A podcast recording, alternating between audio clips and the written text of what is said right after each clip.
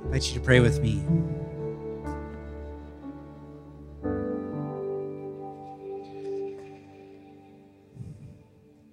Oh God, that is our heart before you as we gather together as your church. In this room and online, wherever we find ourselves in this moment, our, our heart before you, God, is that we need a king. And so we have this anticipation for what you might yet do in our lives and it's not detached from what you've already done. And so, God, we tell the stories, we tell them over and over again of who you are and how you've come to us in Jesus. God, would you come to us again? Your people are waiting and yearning and longing. And God, our hearts have so much more capacity for the love that you pour into us. So, God, as we gather together as your church and as your people, would you, would you do a work in us that doesn't just prepare us for a one day celebration? but for a newness of life that comes when Jesus comes into our midst and into, into our hearts and brings transformation. God, bring transformation through your word today. God, our, our hearts are with all of the, the pains and the hurts just around the world. We don't, we don't need another example of the brokenness of the world, but God, you have come to bring redemption. You are our rescuer. And so we look to your Son, Jesus Christ.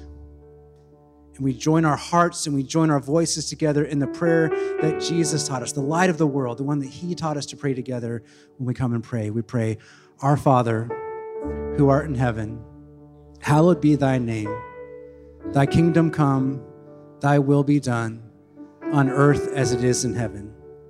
Give us this day our daily bread, and forgive us our trespasses, as we forgive those who trespass against us and lead us not into temptation, but deliver us from evil.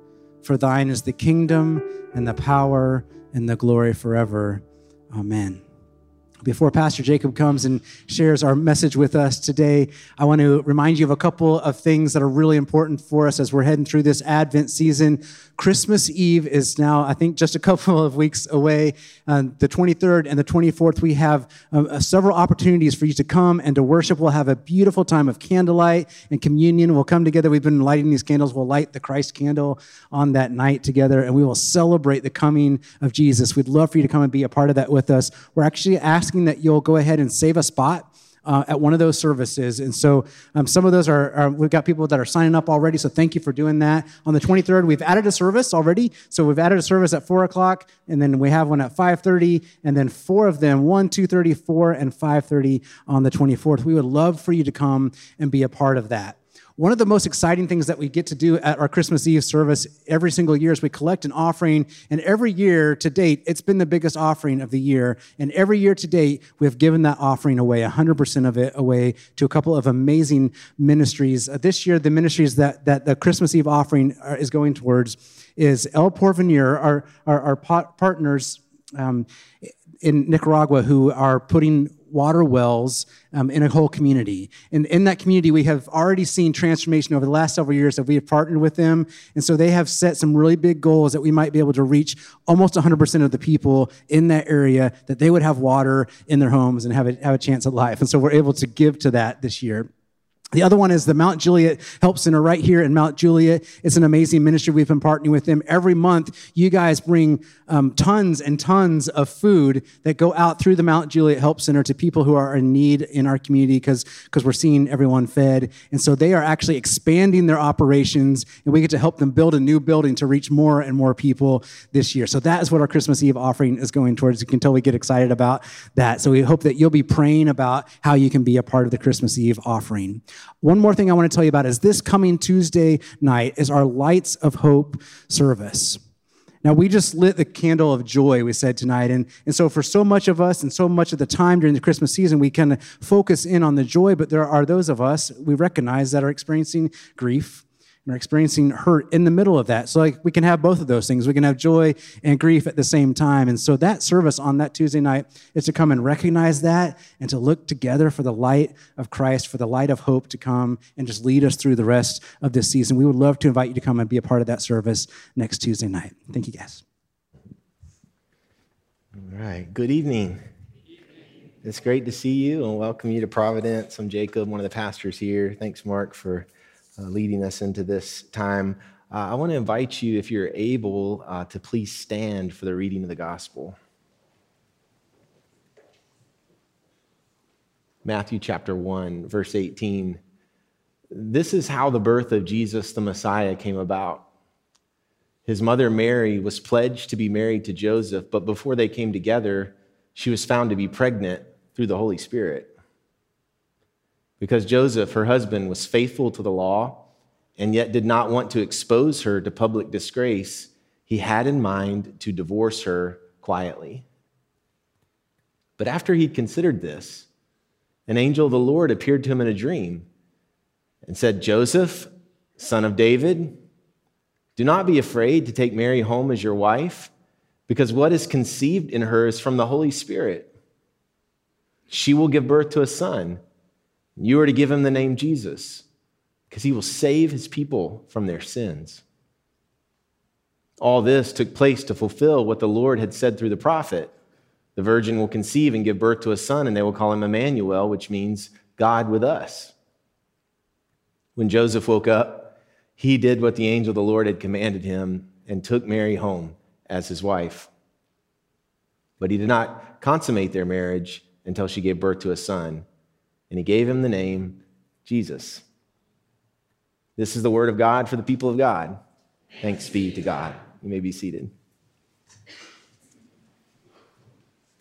This uh, story I just read to you, it's often uh, uh, referred to in some way about Joseph and his dream.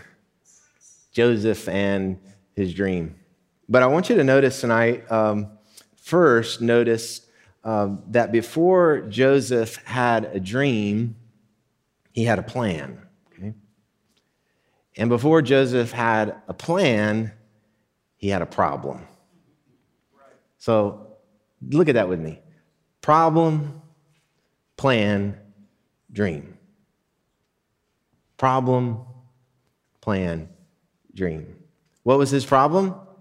His fiancee was pregnant. And I'll add three words to that not by him. Okay? His fiancee was pregnant, not by him. And that was a very big problem for him and for Mary and for them together. Uh, today, you might think if you had a problem with your fiance, you'd just kind of scoot, right? Move on. But in that day, the engagement, the betrothal, was as legally binding as a marriage.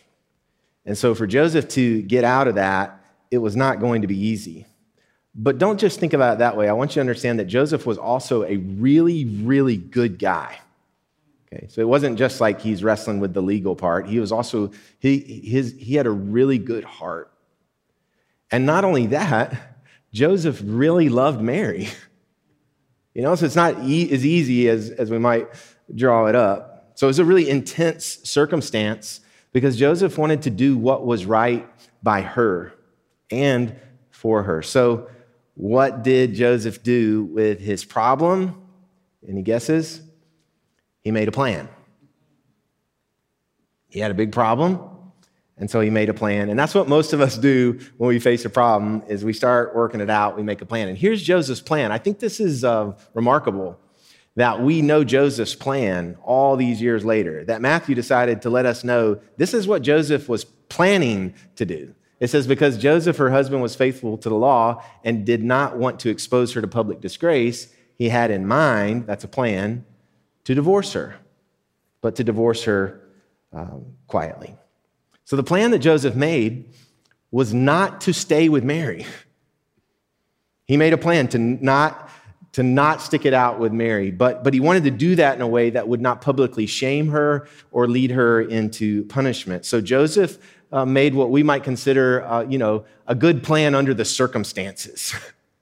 a reasonable plan for a good guy who had got some really unexpected news and he's trying to sort it out in his brain. You know, life stuff Life throws stuff at you, and we have to figure out uh, plans. And Joseph's plan in this moment was divorce, but in the best way he could manage it, you know, without, with the least amount of pain possible. Problem, plan, and then a dream.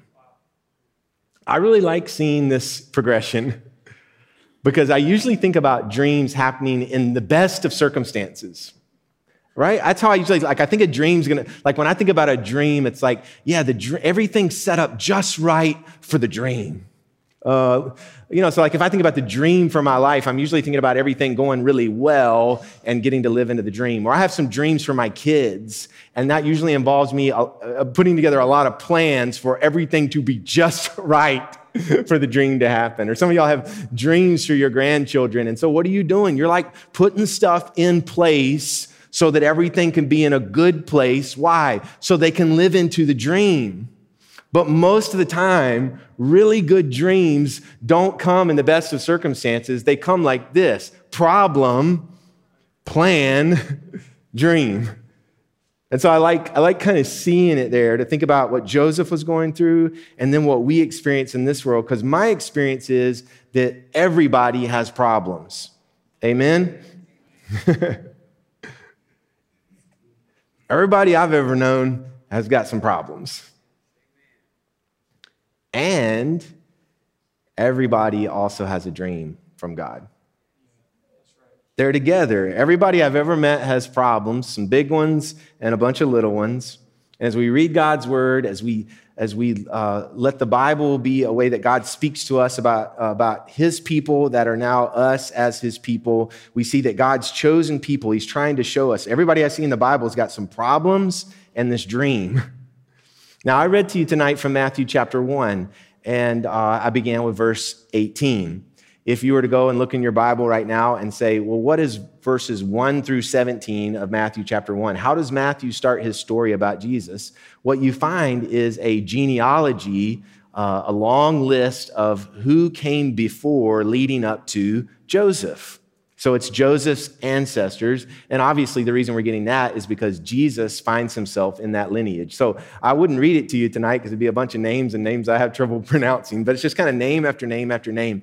And in that list are liars, cheaters, um, uh, more than one widow and widower.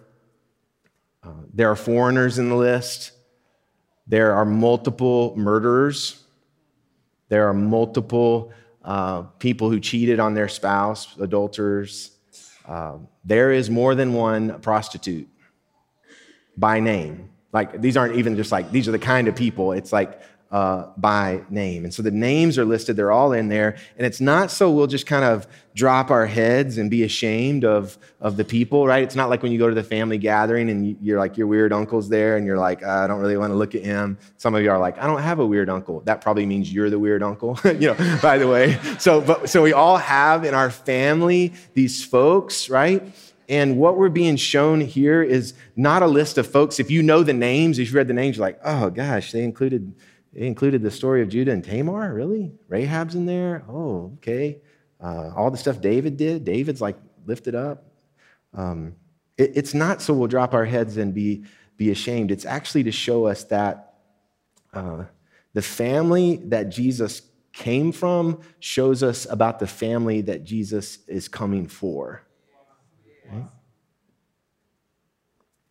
And so when you see Jesus' family and you're like, oh man, that's a cast of characters.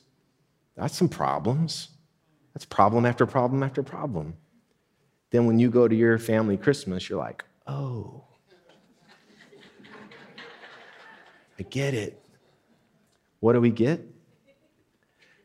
If God had a dream for them, He has a dream for us. and so we have Mary and Joseph. this big old problem and this big old dream. God dreams will make your stomach hurt. That's my experience. I have a, a, one mentor pastor who would talk about making hard decisions for the church, and he would say, "I've learned over the years, Jacob, that what it's usually like when I'm feeling nauseous. That's kind of letting me know where I'm supposed to go." He called it discernment by nausea. you know, it's like, oh, that doesn't feel you know, like it's stirring, not that it feels like a bad thing, it's just like stirring up in you. It kind of makes your stomach hurt. We'll take a step, right? Take a step and see what happens. Um, Joseph was facing a really tough thing, and he did what most of us would do. He put together a, a really reasonable plan, a plan that would work. But the dream, I think, would have made his stomach turn. and that may be your biggest hurdle to overcome in going after God's dream for your life. It may not be all these obstacles that you might think about. It actually might be that you're so convinced your plan will work. And you're actually probably right. There's a lot of you know, smart, astute people in here. You could put together good and reasonable plans. Joseph's plan would have worked, but he, when he woke up that morning, instead he had something that I think probably made his stomach turn, made his stomach hurt a little bit. Oh. And every time, uh, there's some things I say here that I, uh, I'll, lift one up to you. Like some of y'all have heard us talking about. Mark just lifted up our dream for the Mount Juliet Help Center, which is to uh, see the building expand uh, so that hungry people can be fed. And oftentimes, when I'm talking about doing feeding stuff here, I will say something like, and just if you didn't know, we have a crazy dream here at Providence Church to see everyone fed in Wilson County. And when I say it, there's this kind of this excitement that builds up in me. I'm like, yeah, I believe it. And then I also like am looking for tums, you know. we began three years talking about a, a county-wide dream that now dozens of churches have taken on which is um, to see everyone fed in Wilson County, everyone free from addiction, everyone safe from abuse and domestic violence and uh, trafficking, and everyone ready, which is about every student in Wilson County by the time they reach the age of 18. Uh, that they do graduate and they're able to live into God's dream. And it's so fun to say. I love saying it. I wasn't even planning on saying it right there. I just wanted to say it out there. There's like this excitement, and it's also like, what are you saying? You know, everyone fed, and then I think, there's no good reason in Wilson County for any kid to go to bed hungry, right? And so we'll push, um, push a little bit into the dream. What uh, the best way I know how to describe this kind of feeling that I'm talking about, if you find yourself experiencing it or even experiencing now, is that God dreams create a sense of urgency in us, and they feel eternal at the same time. What that means is they get you going there is a sense of urgency when you hear God speaking to you, like, what can I do right now? I got to do something. But they also have this sense of, of an eternal sense, which I will say can feel unattainable, right? So it's like this, like, we got to do something, right? We do that all the time here at Providence. We got to do something. And then we're like, everyone fed? And so we just keep saying it. We keep stepping into it. God is not going to give you a three year plan to live into his dream. He, he's playing a much longer game than that.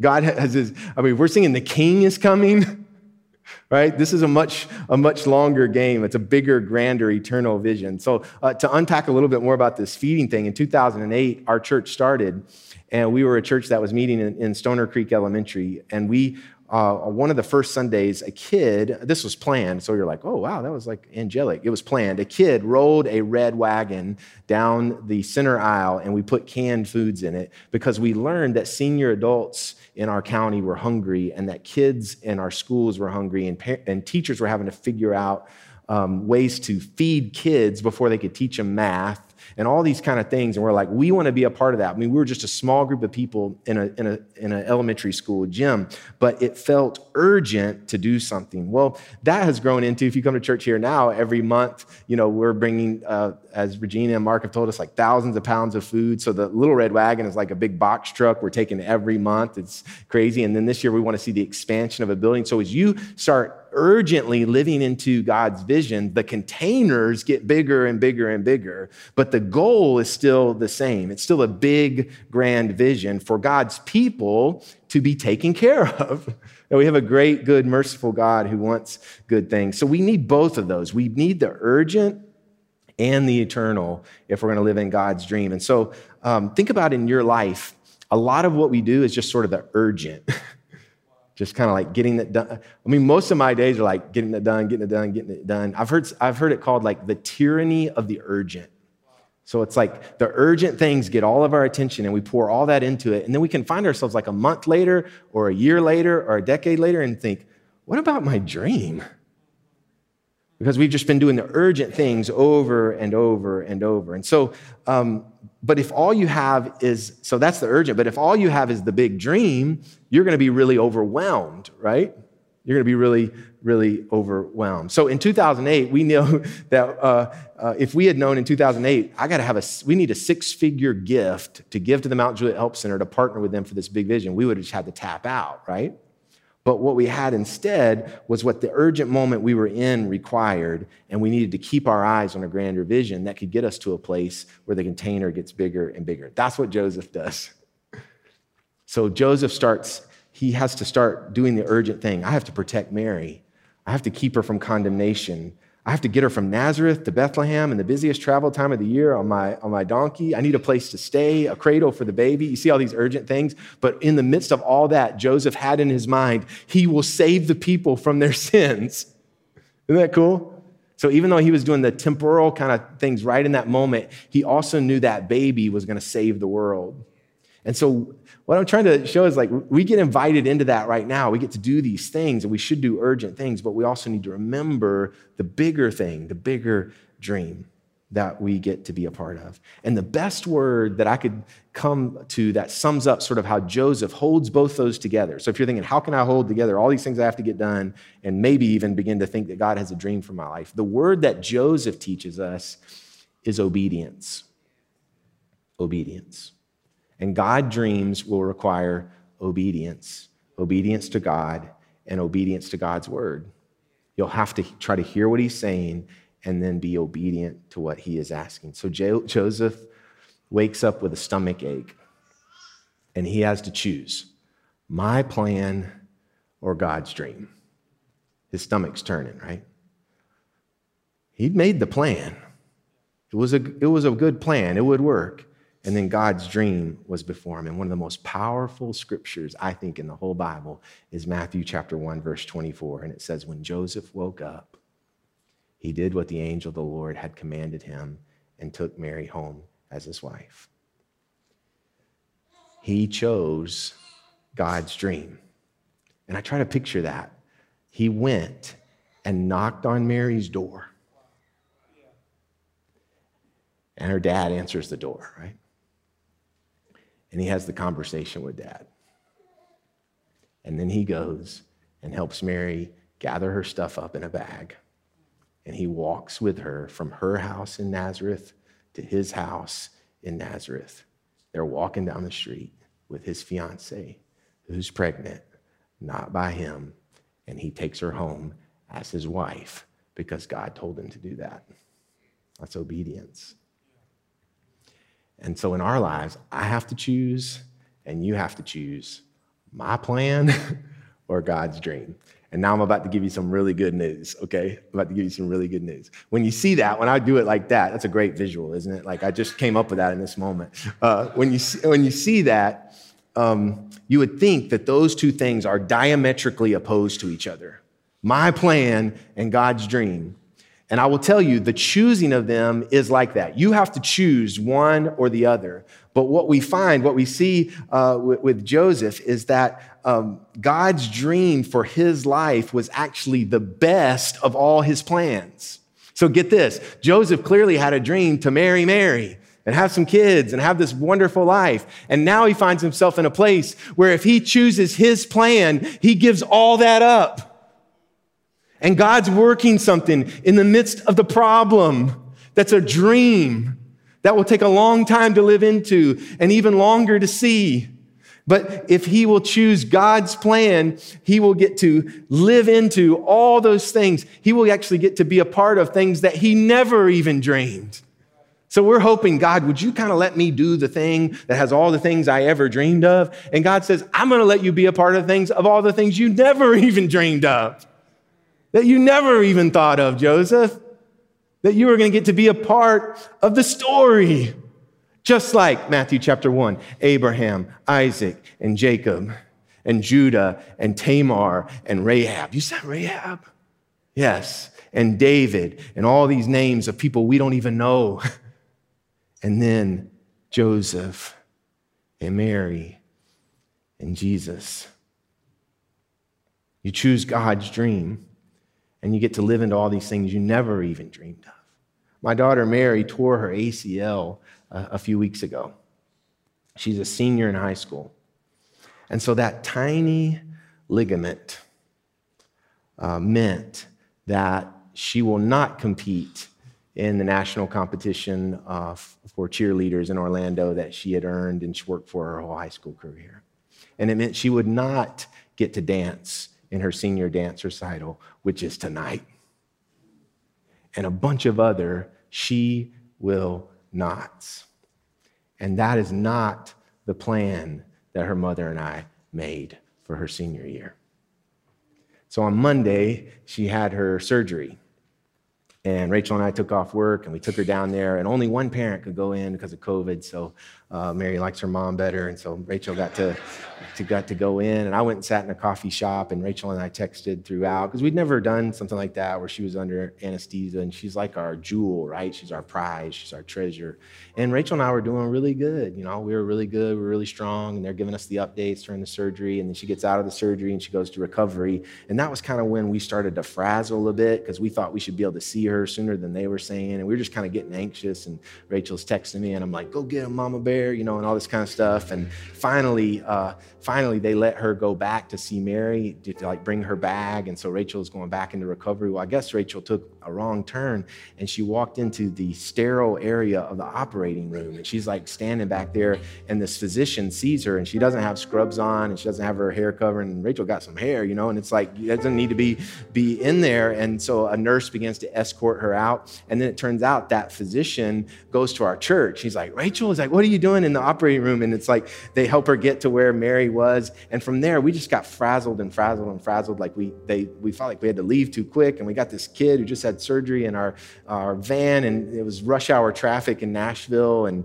and I'm getting frustrated. And Rachel's like, "Don't slam the brakes." I'm like, "I didn't slam the brakes," you know. And we're just like, there's just a lot going on, and we get back to the house, and we're trying to figure out how to get Mary upstairs with crutches, and we'd never done any of that. And our friends were there; they brought us dinner, and they kind of let us just be frazzled. And then I had to go to the pharmacy to get these medications, and I got to the pharmacy, and the pharmacist was so tender with me and, and she talked to me and answered my questions. And it was almost closing time, but she answered all those. And I, I started to calm down. She's like, You can call me if you have any questions. And Then I went back out to the car, and that physician, the guy who goes to church here, Josh, he calls me and he's like, What are you worried about, man? And I was like, I just don't know exactly, you know, what are we supposed to do? And, you know, and he he was he was so calm and his expertise just helped me calm down. And I got into the drive-through at Chick-fil-A because Rachel wanted a peppermint milkshake. And and so I'm waiting in there and I text her and I told her I was getting that her.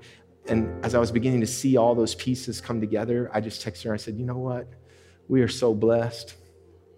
And do you know what she texted me back after that afternoon? She said, we are so blessed. And our plans were all messed up, but the dream was still intact. Our plans were so jacked up, but the dream, it wasn't even touched. You see what I'm saying? The dream that God has for our lives to be blessed, for abundance, for beauty, for us to be cared for, for people to look after us, for people to help us, for us to help others. Like all the stuff, all the good stuff, the dream was still intact. And that's the cool thing, guys, with problem, plan, dream. Your plans can get all messed up, but God's dream for you will not be touched with problem, plan, dream, if you choose God's dream instead of my plan, in the immediate, God is going to take care of you.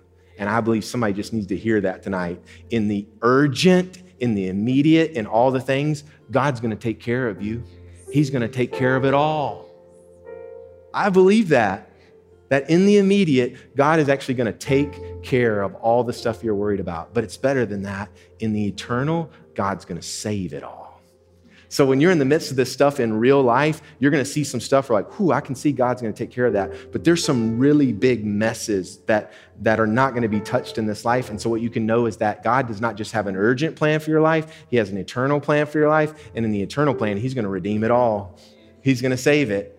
He's going to save it. He's going to bring Jesus back. So, in the midst of Advent every year, this is crazy, right? We light these candles and we're like, we got this one candle we're going to light in the middle. And it's like, oh, Christmas is coming. But we're not just saying that Christmas is coming, we're saying Jesus is coming back. That Jesus is coming back. Jesus is coming back into this world, into our life, into your family. So, this is how the birth of Jesus came about. There was a problem, our sin, our brokenness, our genealogy. and we made all these plans, and then God gave a dream to Joseph. And this is how the birth of Jesus, the Messiah, came about. That's what the scripture says. This is how it happened. His mother Mary was pledged to be married to Joseph. But before they came together, she was found to be pregnant through the Holy Spirit. And when Joseph woke up from the dream, he chose God's dream over his plan. When Joseph woke up, he chose God's dream over his plan. In the name of the Father, and of the Son, and of the Holy Spirit. Amen. Amen.